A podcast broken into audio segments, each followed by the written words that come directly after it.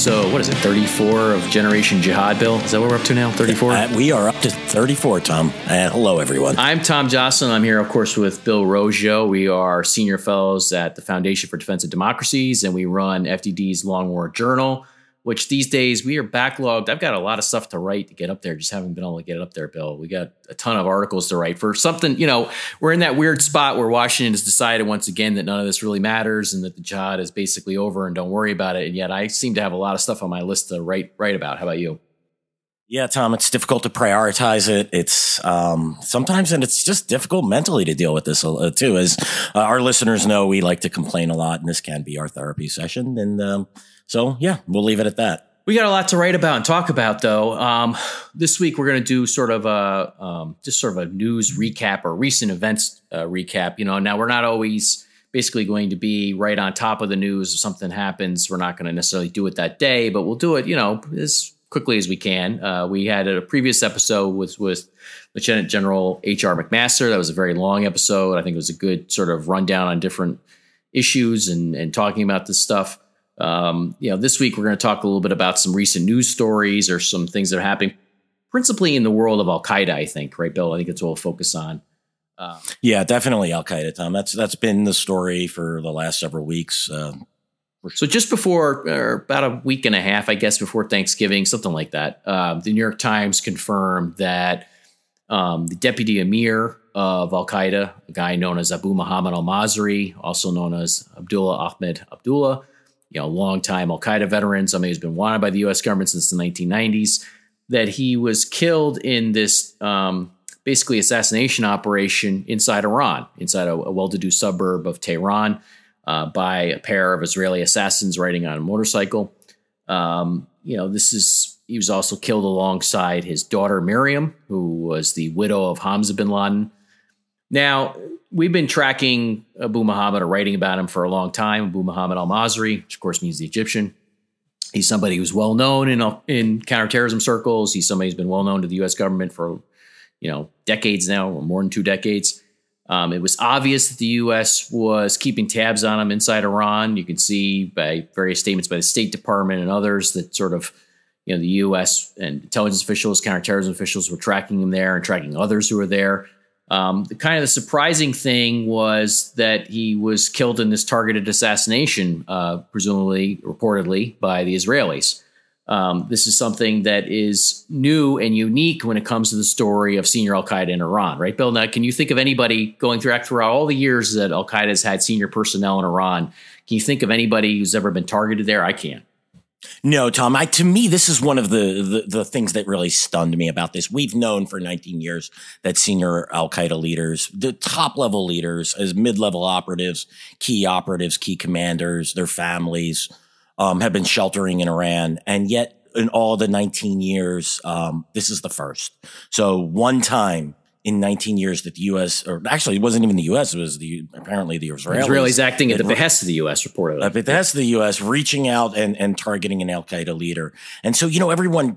There's a couple of things about this, and I hope I'm not the uh, jumping the gun here, but to me, uh, you know, touting this as a victory to me, it's really it, really makes you think about how active Al Qaeda's network has been in Iran. That Al Qaeda is number two and one of the most dangerous and most wanted Al Qaeda leaders was killed there only after 19 years. Um, and yet, who is who else is operating there? Who else?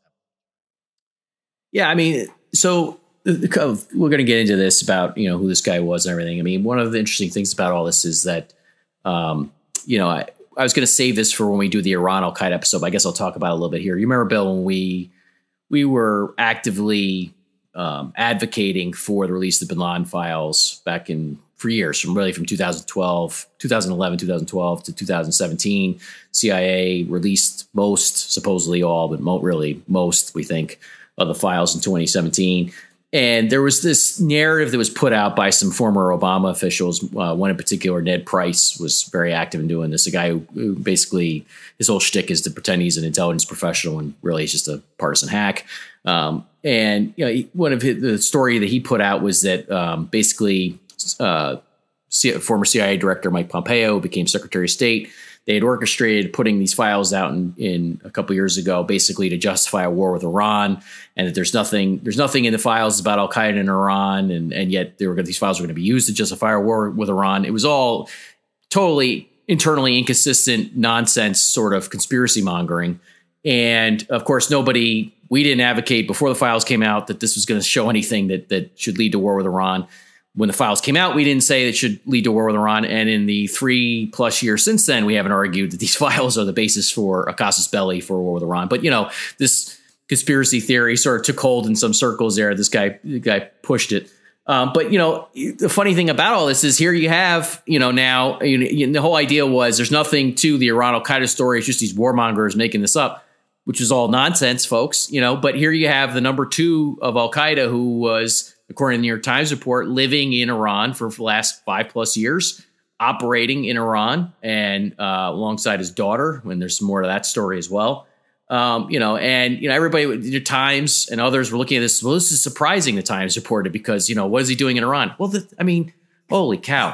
I mean, you really, Tom. That that that was the most laughable part of the report, given especially given the fact that the New York Times has reported on senior Al Qaeda leaders living in Iran, and all of a sudden they're surprised by this. It's just laughable. You know, I mean, this is this is this story, the Iran Al Qaeda story, is probably you know, it's one of those ones that I actually I am actually sick of talking about it, even though I have to talk about it because I've written about it a lot. And part of the reason I'm sick of talking about it is because it's mired in this this sort of framework that's just post 2003 Iraq, which is just larded with mythology and really just stupidity and ignorance. You know, where every every story that you talk about, anytime you talk about Iran interacting with Al Qaeda, you know, there's there's some people like this guy Ned Price and others who immediately try and portray it as some sort of act of warmongering, which is really idiotic. Um, but you know, here here's this guy Abu Muhammad Al Masri now is gunned down, you know, well well to do suburb of Tehran, and nobody disputes that he was there living his life really, and that he was acting freely. We've reported on him being there. We, you know, even there was a Al Qaeda guy, of course, as I, you know, uh, I've talked about Abu Qasim uh, Arduni, uh, you know, the Jordanian guy. He was in Syria. He wrote about how Abu Muhammad al Masri and Saif al Adel were both, you know, basically living freely, living their lives in Iran and were weighing in on affairs. The UN's reported on that. Obviously, the State Department was aware of it. Obviously, the Israelis and U.S. counterterrorism officials were aware of it. So, you know, I just was looking at this story thinking, who the hell needs the bin Laden files to talk about, yeah. you know, senior Iran guys, you know, sorry, senior Al Qaeda members being in Iran when you have active intelligence like this that post dates bin Laden's death by a number of years, you know? Hey, Tom, and real quick, I mean, they use the same. Well, then would Ned Price be arguing that his own Treasury Department was pushing for a war with yeah, it was Iran Obama's Treasury and State Departments. Deal? I've made this point. I've made yeah. this is why I'm sick of talking about this because I've just made this point right. so many times now. I just it's like you know it gives me a headache. You know, from July 2011 to July 2016, it was Obama's Treasury and State Departments that routinely and over and over again pointed to the senior Al Qaeda leaders being operating in Iran or Al Qaeda facilitators operating in Iran under an agreement with the Iranian regime. This wasn't one of these things where you know the, the official position of the U.S. government, State Department, Treasury Department under President Obama, as the Obama administration was seeking some form of détente in the Iranian nuclear accord uh, with the regime. Uh, you know, they're the ones who are making this case over and over again. But yet, somehow, the conventional wisdom, which you see reflected in the Times reporting on this and other reporting on this, is that somehow these two don't cooperate or can't collude with one another. And it just it makes me you know, I, I, you know, you know, Bill, I'm sort of fascinated with the epistemology of all this, and of course, you have to of you course. have to do with the political layer, which is all, you know, well, we, garbage. Yeah, we've we've said enough about that. I think that we, you know, how we think about the political pol- political layer on all this stuff, um, and and the ideological layer that you can see in, in some of this stuff. And we're gonna, I'm gonna take apart some of what um, Price and others spread around that time in a future episode. I'm definitely gonna do that as part of the Iran Al Qaeda stuff because I'm gonna eviscerate that whole position. But um, their whole argument. I'm just going to eviscerate it. But talking about this here now with, with, with what's going on here, you see this conventional wisdom in the New York Times reporting on this. You know, it's surprising, you know, because they're just bitter enemies around Al Qaeda that he would be there.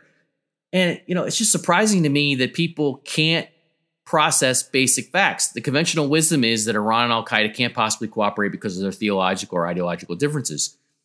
This has been debunked by the convention, the sources of conventional wisdom, which are U.S. government assessments, really, over and over again. In other words, there is no there is no real ana- analysis that that derived this conventional wisdom. The conventional wisdom is based on ignorance, you know. And if you go back to the 9/11 Commission report, for example, this bipartisan commission found exactly the opposite that their differences in ideology and religion did not preclude cooperation. In fact, that they were able to strike bargains going back to the earliest days of Al Qaeda's time in the Sudan. Again, I don't want to give it all away. We're going to talk about this. But Abu Muhammad al Masri, was part of that. This is a guy whose career and at this nexus between Iran and Al Qaeda goes all went all the way back to the early 1990s. And yet here we are sitting here talking about this as if this is to some people it was sort of shocking or a surprise. And I just yeah, yeah, Tom, and, and you know, on the warmongering issue, and I know we've said this numerous times, but it, just uh, bears repeating. You and I have been very clear. We do not advocate launching a war against Iran. We have cons- we have very serious questions about our political and military leadership and our performance over. And this is not an indictment on our fighting men and women in theater. It's it's the political and military leadership itself. Um, they can't win wars. They can't prosecute wars. They can't remain committed to a cause. And when I see what's happened in Iraq and in Afghanistan and Somalia and Libya and, in other theaters, uh, I can advocate for the U.S. military to put uh, um, put U.S. troops in harm's way in Iran. We can't win the wars we're currently involved with. We have to pretend we have to end them honorably end these so-called endless wars. And that's the mantra nowadays, so, anyway. I mean, you know, I mean, at same by the same token, I have a lot of misgivings as we talked about about just pulling out entirely because you're just allowing this jihadis, uh, absolutely, jihadis yes. to take over. You know, but the point is that you should be able to talk about senior Al Qaeda figures being in Iran without having to to deal with this prism of you know oh you're trying to justify war with Iran, which you know I think the people that know us and actually know our work know that's not true. But you have this politicized layer on all this stuff that you have to deal with that we you know, dealt with a little bit in 2017 when, when the Bin Laden files were released. And I, I still am going to take apart that whole nonsense at the time, just in the future episode, because I think it's worth doing for the, just for the history books and for people to sort of understand just how, how dumb a lot of the conversation about this stuff is in Washington in these circles, you know, and it is stupid, you know, that's, that's the bottom line and ignorant. Um, but so here's Abu Muhammad al Masri, who's in, in, you know, in a well-to-do suburb of Tehran. Um, apparently, in a neighborhood teeming with IRGC, no surprise there, right? We know that Iran, Iran's Islamic Revolutionary Guard Corps has been, you know, very active in exporting the Khomeini revolution, but has also, you know, its its interests have converged with Al Qaeda on a number of occasions. There's a whole historical pattern there as well. And, you know, so they also killed his daughter, Miriam. Now, there's some reporting, we haven't confirmed this, but it's in the reporting. I saw some Associated Press and some other various reports that Miriam, uh, his daughter, was actually active within Al Qaeda as well, worked with her late husband, Hamza bin Laden, um, basically, and helped manage his affairs, and that she may have actually been playing an operational role as well within Al Qaeda at the time of her death. Of course, I have no way of confirming that, you know, no way of, of getting inside, inside sort of baseball there within Al Qaeda. You know, this is something the intelligence officials are saying.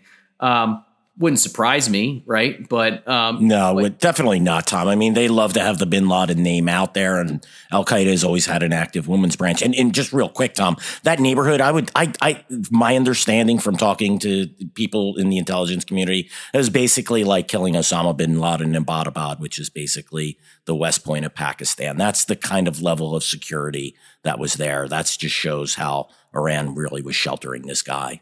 Um, not that well, Bill, they can't they can't possibly cooperate, you know. So, um, but you know, look, this guy too. I mean, when it comes to this guy's career inside Iran, I mean, obviously there there are you know there's evidence, including from the Bin Laden files, ironically enough, which we've written up, and other other pieces of evidence that you know at times senior Al Qaeda leaders were, were, held in a form of contested uh, sort of detention, and this became a point of conflict between Al Qaeda senior leadership and the Iranians. Um, but you know, during one of those periods, you know, one of the things that we got the U.S. government to release in 2017 was the wedding video for Hamza bin Laden, and it's Hamza bin Laden getting married to Abu Muhammad al Masri's daughter Miriam inside Iran and you could see Abu Muhammad Al Masri. The, the, the, screenshot that I took at the time from the video when we reported this in 2017 at Long War Journal, you can see in the screenshot. There's, I think he's in in the, the screenshot at the top of that piece I wrote, sitting to Hamza's right, the reader's left. You know, we can link to that again so people can see it. That's probably the most recent image of him because if you look at the wanted poster the U.S. government has put out, the other information they put out about him, they're using this dated photo, I think from Egypt, where he's sitting there in like a tie and a dress shirt you know, all sort of, you know, very, you know, well groomed, clean cut. Certainly a dated image from the 90s, if not earlier. Um, and this was a much more recent image of him uh, that you could see on Hamza bin Laden's wedding video. And this is a wedding that took place in Iran. And what was interesting about that video was if you look at it, it you know, these guys were not under any form of duress during the ceremony, that's for sure. Uh, this was sort of a festive occasion. You know, uh, they were uh, celebrating this union of Osama's ideological and biological heir to Muhammad al Masri's, you know, pro, uh, daughter, offspring. Uh, so this was supposed to be sort of basically the equivalent of a royal wedding within Al Qaeda, and it's taking place inside Iran.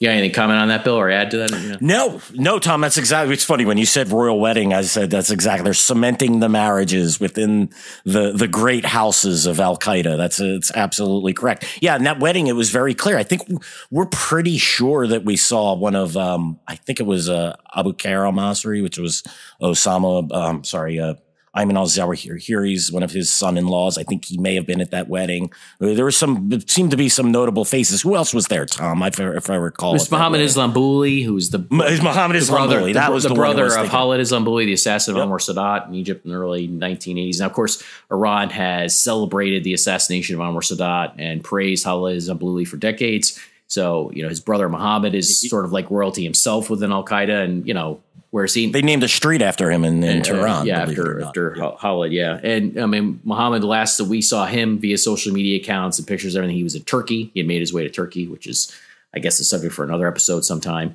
Um, but you know the, the, point the point is, is that this sort of this wedding video which certain people like ned price dismissed as nothing new actually had all sorts of new stuff in it if you knew anything about this or paying attention including new more recent images of hamza and abu muhammad al-masri and others who you know nobody had seen these guys for years, and here's here's some fresh images of them. And of course, the images of Hamza were used to advertise you know the the reward poster for him, and the uh, you know the, when the U.S. designated him as a terrorist, they used that image because it was more recent than anything Al Qaeda had put out. Yeah, the, the, the, other picture, the last picture they had, he was like a boy. I think he was like looking yeah, like they, seven because Al Qaeda wasn't going to put out any right. current images of him for security reasons, and of course, then Hamza was killed sometime we think in he was struck down sometime in 2018, 2019. We're not really sure on the timing of that. He was the White House confirmed his death in September of 2019, but he had passed away sometime before that. Um, it's one of those things where he may have been hit in a drone strike and then sort of lingered. You know, this is gets into that whole "is he alive, is he dead" game, Bill. You know. Yeah, that, Tom, and, I, and, from what I gather on that, and this is not confirmed by any means, but yes, yeah, so this is that part of the "Are they dead?" I think we should create a game show with this with for Al Qaeda and Islamic State leaders. But he seems to be killed in, or I'm sorry, wounded, gravely wounded in a drone strike in I want somewhere either in 2017, 2018, and then he died months, maybe even a year afterwards. But we can't confirm that. But uh, it it just you know Al Qaeda didn't even announce his death, so there we are. Yeah, but you know, it's interesting looking back. You know, one of the things that we know about Abu Muhammad al Masri, in addition to the fact that he was a deputy emir for Al Qaeda, so reporting to Zawahiri and sort of, we'll say, so called second in line, I guess, in the chain of command, is that, you know, during this infighting that broke out in Syria, um, one of these figures, one of these uh, sort of ideologues within Hayat Tahrir al Sham, which became the center of controversy in Al Qaeda circles and between, you know, competing jihadis um, one of these officials, you know, leaked on his Telegram feed, and we caught this right away. These succession letters that were put out by members of Al Qaeda Shura Council, and several of these letters were signed by members of Al Qaeda Shura Council, and it showed that Abu Muhammad al Masri was in that line of succession. Now, it was what's interesting about that when you look at those that line of succession is that basically all the guys identified in that succession line, with the exception of one, Saif al-Adil, who's another Al Qaeda veteran who goes back to the 1990s, been wanted by the U.S. government since the 1990s. Also implicated in the ni- August 7, 1998 U.S. Embassy bombings, which I should have said that right away. Abu Muhammad al Masri was gunned down on August 7th uh, of this year, according to reporting, which was absolutely meant to be a form of symbolic payback, right? Because this was supposed to be sort of a, or not only to stop current plotting, but also sort of to be a symbolic sort of revenge or a, a avenging the August 7th, 1998 U.S. Embassy bombings, which were Al Qaeda's most devastating attack prior to 9 11. And by the way, if you go to the 9 11 Commission report, you can find out that Iran and Hezbollah gave Al Qaeda the tactical expertise to the 9 11 Commission for those attacks. But again, Bill, they can't cooperate, you know? Absolutely not. And Tom, you know, just one real quick point on the, on the timing of his death. They actually did wait till the anniversary of the, of that attack, the Kenyan, the bombing of the embassies in Kenya and Tanzania. Um, you know, I'm always I'm a big fan. You you take the targets of opportunity when you can. So if if they they actually carried out this attack to kill him, then the intelligence there and the in the operation that's set up in, inside of Tehran is really good. Um, just a quick little observation there. I thought of yeah, no, it's got to spook the Iranians that they basically it, could be this. Definitely be does. This, there's more. Yeah, there's messages within messages in that attack, and not only can we kill a senior Al Qaeda leader in, in, in the place of our choosing, they did it on the time of their choosing, and that that's just another layer to the onion that makes gotta scare the hell out of the Iranians. Well, and of course there are other assassinations, including this Iranian scientist. We're not going to get into that now. Take a place, which are probably part of this whole picture, obviously. Um, but back to the line of succession. So if you look back at those um, letters that were leaked by this HTS guy, this Hayat, this guy from Hayat Sham, um, you can see in the letters that Abu Muhammad al-Masri was in the line of succession, and that all the other guys who are in this chain are dead, with the exception of Saif al-Adil. Right, he's the only one who's alive, and he's in presumably still in Iran. That's where he's been for a long time. Um, you know, both he, Abu Muhammad al-Masri, and Saif al-Adil were um, released in 2015 from some form of detention inside Iran in exchange for an Iranian diplomat who had been kidnapped by AQAP. Uh, Al Qaeda, you know, forced this forced these guys to be freed, and there were five senior Al Qaeda guys freed at the time, three of whom made their way to Syria, where they were all killed. Um, and now Abu Muhammad al Masri has been killed, and you're left with Saif al Adil. And if you look at the other guys in that line of succession, they've been killed as well. Now, this this fueled speculation, Bill, that um, Al Qaeda is one or two leaders away from if they're they're killed or if they're dead, the whole thing's going to crumble. And I know we saw some people online, you know, sort of repeating this rumor that Ahmed al Zawahiri um, died of uh, either natural causes or COVID or something like that. You know, we've been rooting for COVID in that case, the world's tiniest soldier uh, from the beginning when it comes to Zawahiri. But uh, you know, we've been rooting for for him all along in, in that one case worldwide. Uh, but there's rumor that Zawahiri was is dead or died of natural causes. We haven't seen anything confirming that as of this point. Of course, we're not in Zawahiri's living room, so we don't have any up to date status reports. But the origins of this rumor aren't from people in his living room either. So uh, you know, we don't. There's nothing confirming that at this point. Um, you know, I, yeah. the Telegram. And Tom, I think as, as, okay, go ahead. I just Tom. I was just saying, you know, you're going to say we, what we, I we follow all these Al Qaeda Telegram channels, yeah. and they're still you know, not that this is dispositive because it isn't, but the, you know, they're all still saying, you know, when they they're quoting old speeches from Zawahiri, who's sort of been quiet for a while now, which has fueled speculation about him and status. Um, you know, may Allah preserve him or protect him. I mean, which is usually their way of sort of uh, saying, you know, basically he's still alive. Um, but again, that's not dispositive because, you know, after, you know, Bill, going back to the Mullah Omar thing, when Mullah Omar died sometime in about April 2013 and they covered that up for two years, you can never rule out anything, right? I mean, who knows? Because the stuff after that Mullah Omar, they played Weekend at Bernie's with Mullah Omar's corpse, the Taliban and Al Qaeda did for two years, two plus years.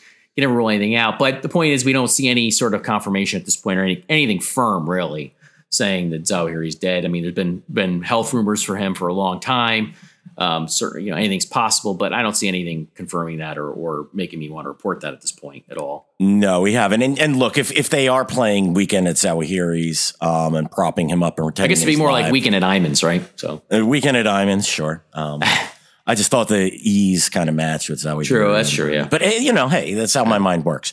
Um, look, it, that was a huge problem for the Taliban, and, and Al Qaeda very likely learned. I mean, you basically um, it basically fueled the, the the support for the Islamic State in Afghanistan and Pakistan. Initially, yeah, it was initial, they got an initial it, bump from that the IMU defections and yeah. from the Taliban because of in part because of that. But but in any event, so I mean, so it's so it's certainly possible, but we don't see evidence right. of that other than someone putting a post out in social media and people jumping on it. And by the way, you know, on this this list, it was created in 2005. This is five years ago. That was the succession in 2005. 2015, you're talking about. No, I'm sorry, 2015. Actually, it was, it was, yeah, no, it was before that. It was actually because I actually took those off a of Telegram, and so Wuhayshi was who was on the list in the line of succession was right. killed in June of 2015.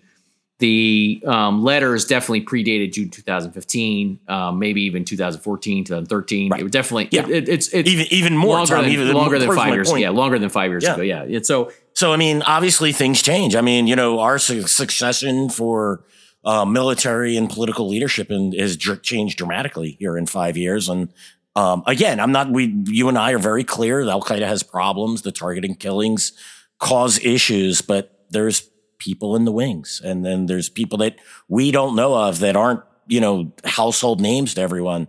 You know, Abu Muhammad al Masri wasn't a household name. And we were told what by, uh, um, he was we he was actually one of the more well known ones. Actually, oh, sure. There, there, are guys sure. you and I could point to who are far less known. You know, yeah, but how how can uh, how can Miller get away with telling us Chris Miller now, the acting secretary? Chris Miller, yeah, right. He he tells us in September that there's only one Al Qaeda leader left. That's Zawahiri, yeah. and yet we killed two of them in that time frame, right? The other one being uh, Hassan Abdul Rauf, who was killed by Afghan right. forces in Afghanistan. You know, uh, he was the head of As-Sahab, um, you know, chief media figure with Al Qaeda. He's been killed as well. So anyway, you get you get you, you put together these the string of targeted killings to the Al Qaeda senior leadership, and you have this idea you can see some people are running with that um, you know Al Qaeda is going to crumble. You know, if Zawahiri did succumb to the world's tiniest soldier, or you know, if uh, one or two more guys and the whole network is going to fall apart, right?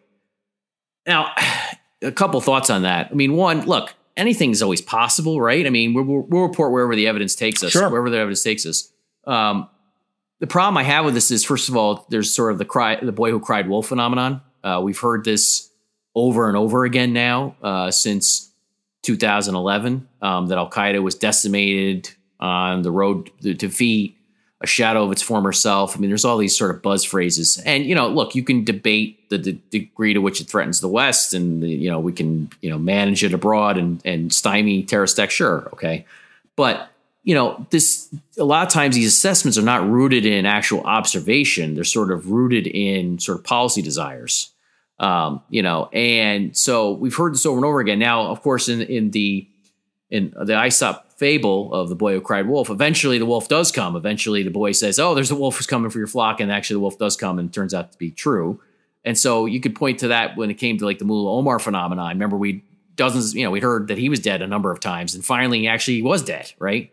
Um, so you know, you can never rule out any possibilities. But I just I th- I find it curious because when I look at this stuff, though, it's not based really on analysis, right? So a lot of people were saying, well, they're one or two leaders away from the whole thing crumbling. There are a lot of assumptions baked into that, right? There are a lot of assumptions, like they, they're making assumptions about Al Qaeda's internal workings or lack of cohesion internally, which I think there's contradictory evidence on that, of course. They're making assumptions about um, the um, viability and accessibility of potential leaders to take over for Zawahiri and Abu Muhammad al Masri and others. You and I are working on a list of guys that we think are in the pecking order, Bill. Um, we're going to come out yeah. with that at some point. We're going to. I'm looking forward to that. There, yes. there, are a number of guys who you, you, like when I see this, these people saying this that, um, you know, well, if Zawahiri's, you know, dead, then the whole thing crumbles. You got to wonder when I look at that, I'm like, is that the only name these people know? Right? Because it's it seems to be right because you know when you look at some of the other guys who are out there, I mean, not just Saif al-Adil, but they're a whole they're whole it's a whole cadre of veterans we can point to. Um, so presumably intelligence officials can as well. Um, now, would they have the, the ability to keep everything together? Would would if Zawahiri were to finally die, let's say, or be dead, and you know the network, we'd we'd get a test, right? We'd be able to test this theory that they're going to crumble because we'd see who swore bayat to the new emir or who didn't right? That's one of those things you'd be able to take a look at. But you know, the thing is that I just remember about all this is that, and again, I'm just trying to think through the epistemology here of all this, which I don't think people are doing, right? They just sort of run with their sort of preconceived biases, right? If you, there are certain analysts who have been saying for years Al Qaeda is just, you know, internally this nothing burger in terms of an organization. They don't really have an organization. They're just sort of this weakling that just is going to be put down any moment here.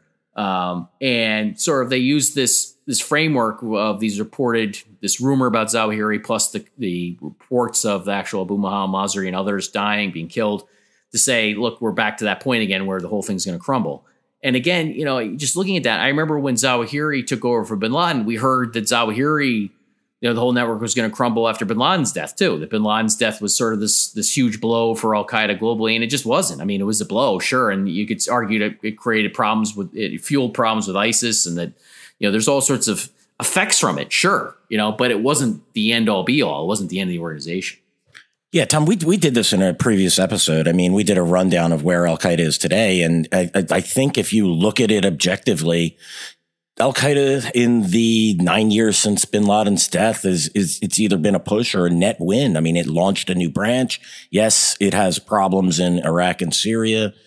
Um, and it's you know it's held at stand pat or had made some gains in, in other theaters. Well, I think yeah, so. they probably you know they probably gone backwards a little bit at Yemen at times and elsewhere. Yeah, yeah right. Yeah, and, sure. and, that's the yeah. ebb and flow of jihad sure. that we talk about, but they haven't been eliminated in any in but any the, of its the assumption underlying this whole Al Qaeda crumbles when these guys die, Bill, as you know, is that none of those groups are really Al Qaeda. Right. The, the idea is so the implicit assumption is that there is no international organization, that there is no sort of um, internal structure to the group and that these others are just affiliates that are just sort of loosely connected in some way via ideology or just sort of flying the banner or flying using the name and not really part of an organization. And we dispute that based on a lot of evidence. I mean, that just yeah, including what yeah. Al Qaeda says about itself. It yeah. calls these organizations its theaters of jihad. It then and it admits it has a general command, and then it has theaters, theaters in the, yeah, and know, then members of the general the, command, which is the senior management, aren't just in Afghanistan and Pakistan. We've we've gone right. through this over and over again that they're in other places. You know,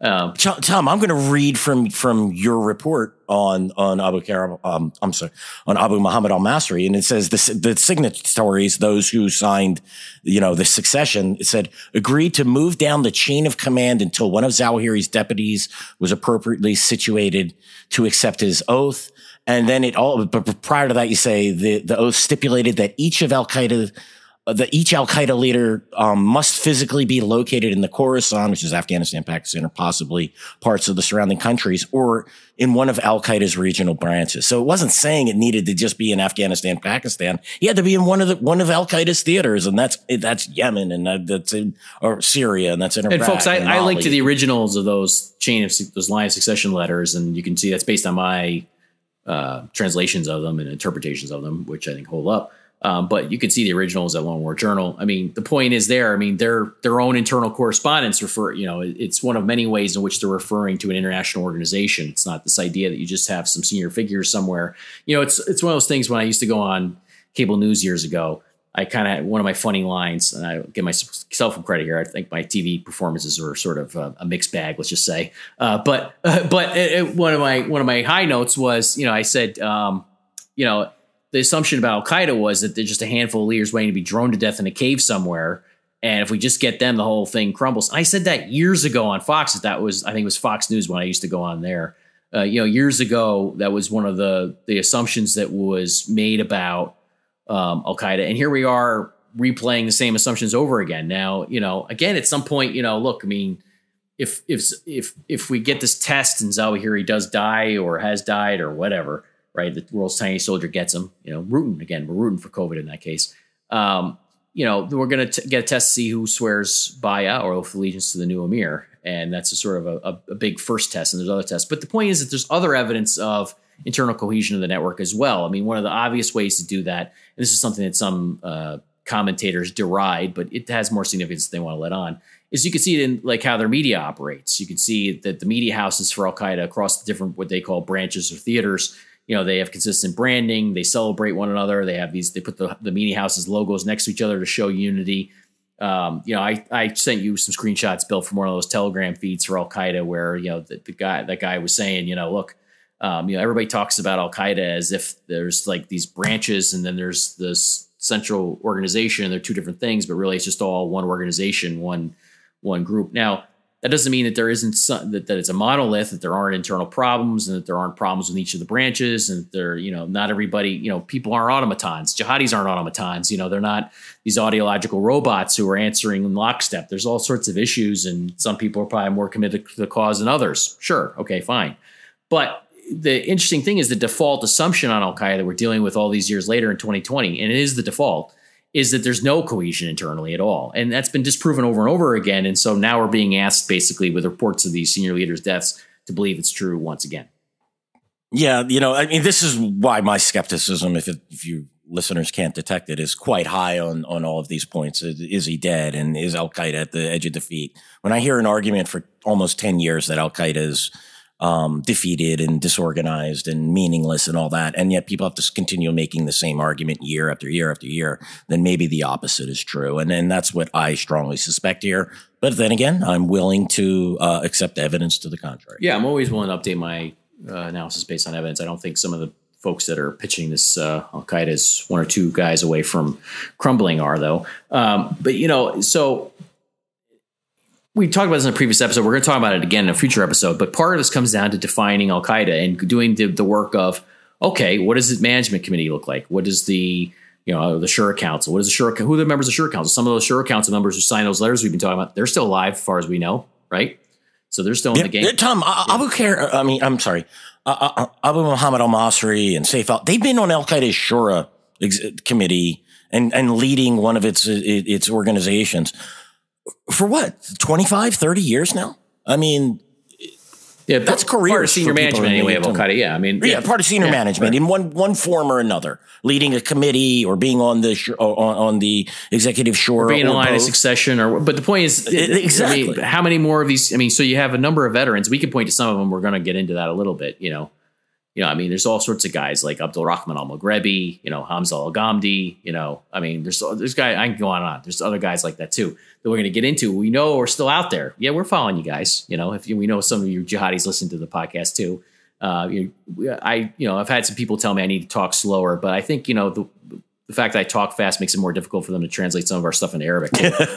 so uh, that's probably a good thing too. Um, but any event, um, you know, there's a whole bunch of them, and you know, now we don't, you know, we don't know how what their leadership credentials are, or their skills are like, or how effective they are. I mean, it's tough to assess all this. But the point is, is that a lot of these, a lot of what we see reported around these deaths of senior Al Qaeda leaders is there's always this assumption that just this is the one name I know, you know, and if he's gone, then the whole thing's gone, right? And it just, I don't, I think that's a gross caricature of the whole situation. Um, but you know, let's let's talk about one other guy who just popped up. Um, you know, we've been we've been waiting for this announcement for a while, and it was no surprise. It was actually the opposite of surprise. It was basically exactly what we expected, and I reported at the times what we expected.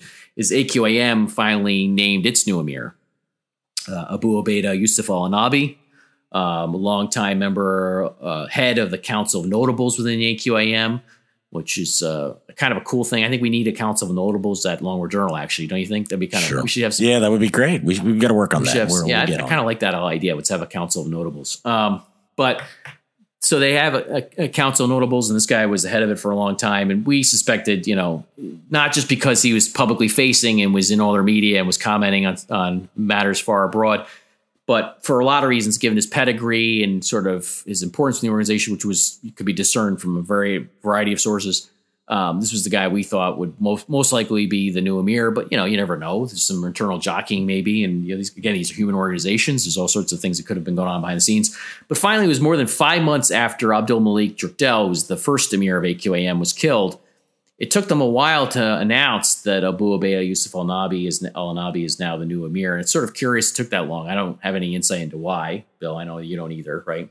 No, we don't. I mean, we, we suspect that they've not wanted to announce uh, some deaths to give uh, victories, but we don't really know the Our, answer. our colleague Caleb Weiss reminded me though that the AQIM did fairly fairly quickly did concede that Drukdel was killed.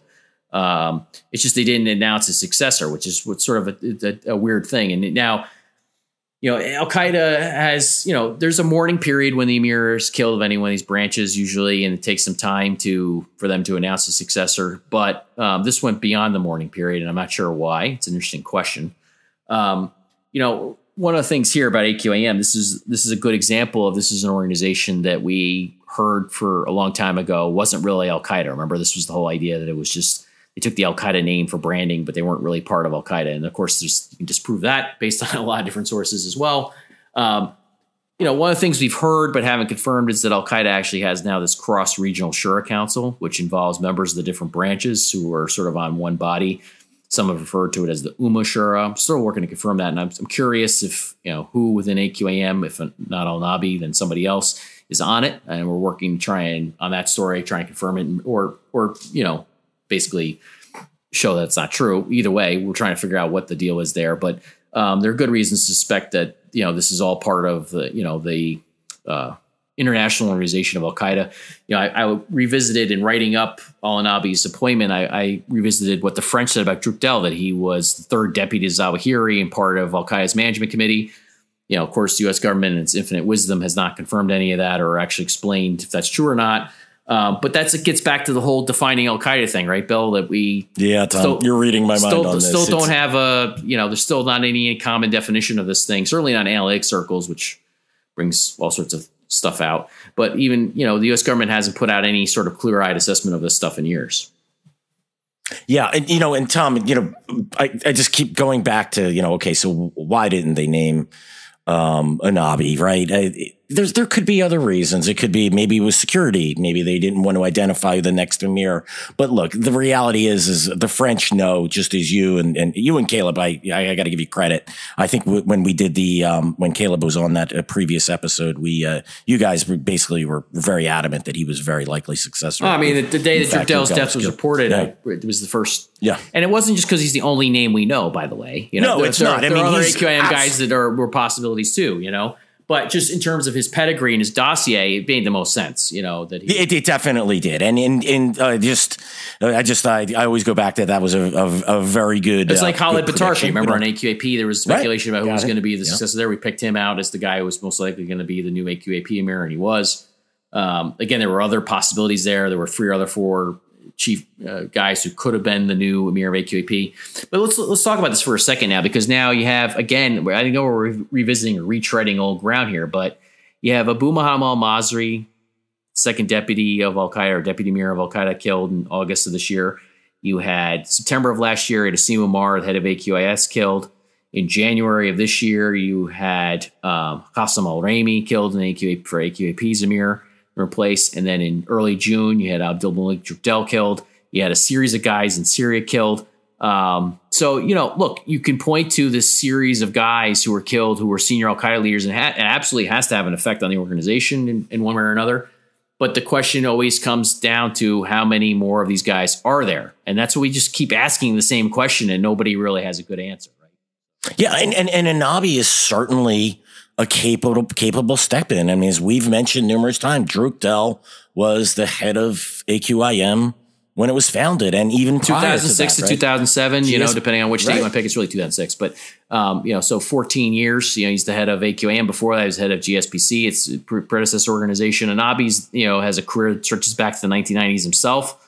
Um, you know, this, so this, you know, they're still going through the first generation, right, of jihadis. Right. And That's really what it boils down to, Tom. Still They're going through going the first generation. We're watching the end of the first generation at the end of the first generation. Well, now this right? other assumption that you can see implicit in some of like this whole Al Qaeda is going to crumble any day now sort of narrative is that there isn't a second generation or a new Right. generation.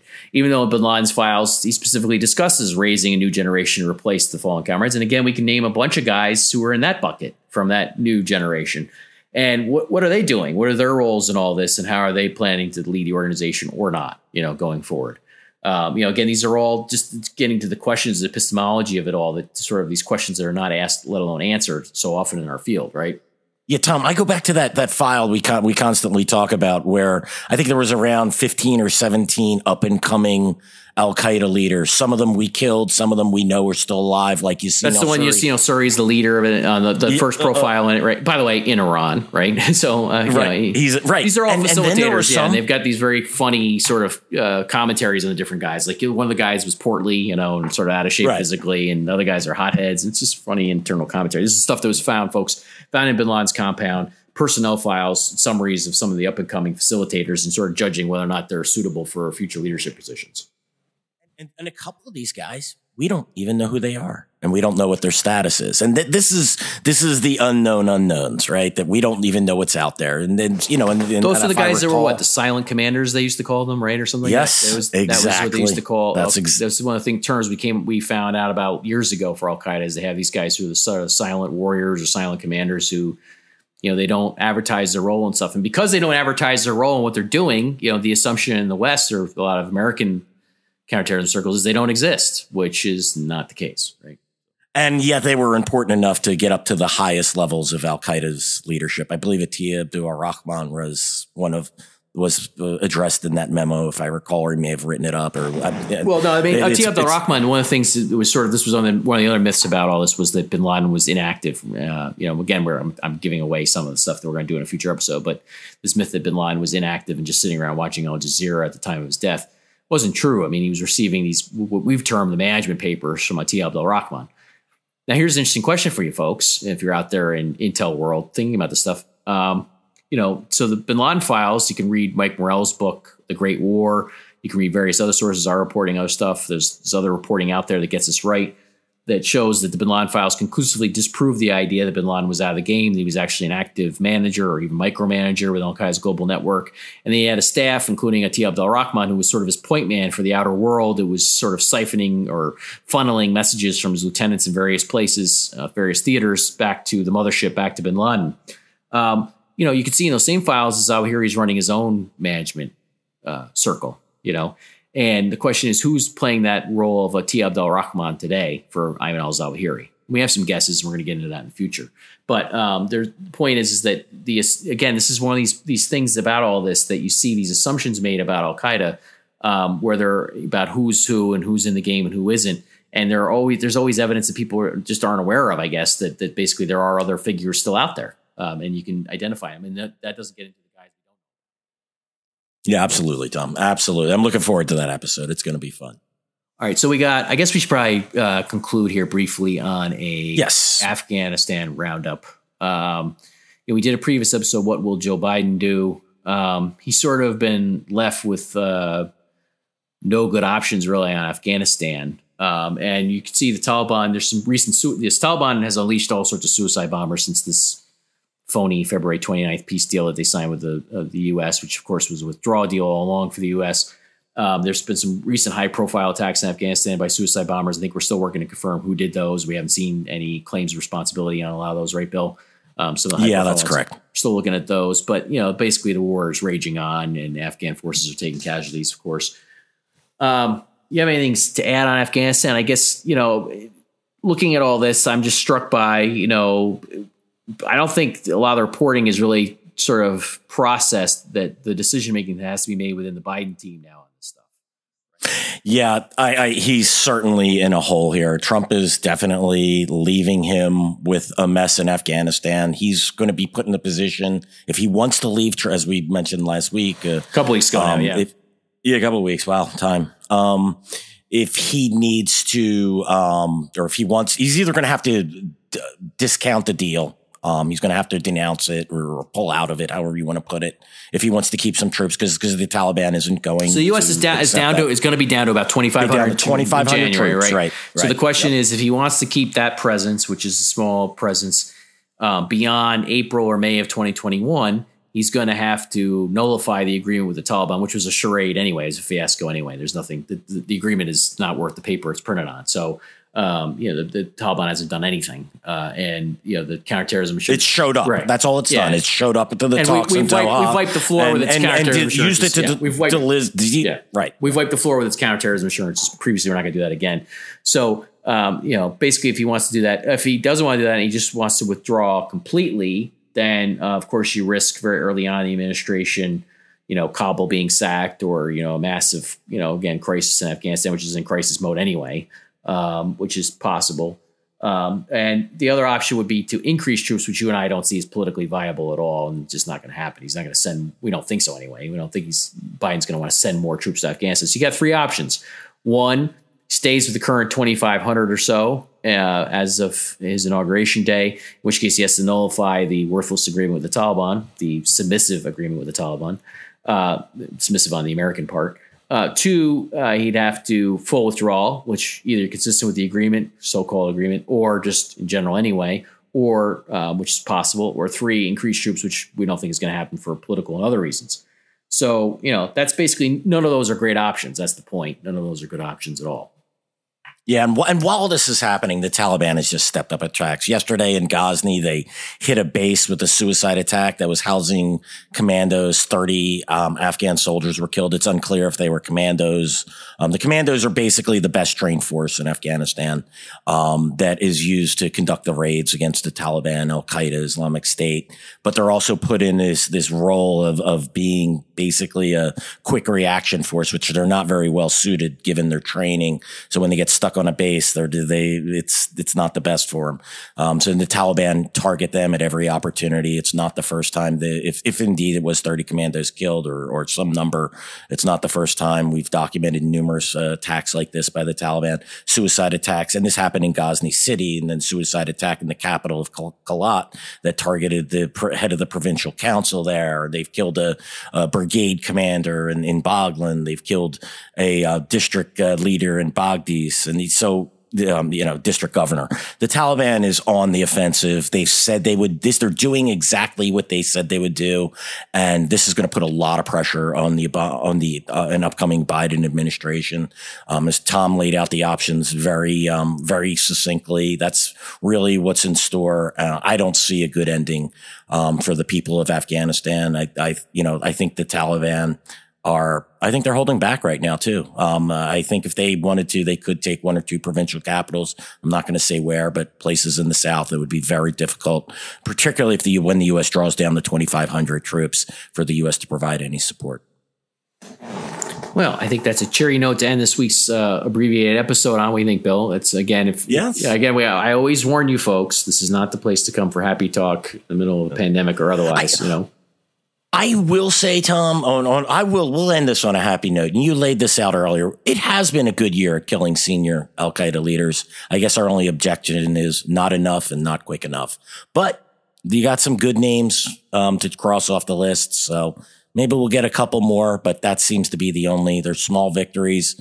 Um, probably the only victories we could hope for um, in the next year to come. Yeah, and the, and again, you know, the U.S. has prevented another 9/11 style attack all these years, which is which is a big deal. You know, um, they've also failed on their own accord, and that's that's that's a whole other episode. If you actually think that through, by the way, and why that why that is the case, it's actually a lot more complicated, I think, than people realize. But it's it's an interesting story in and of itself.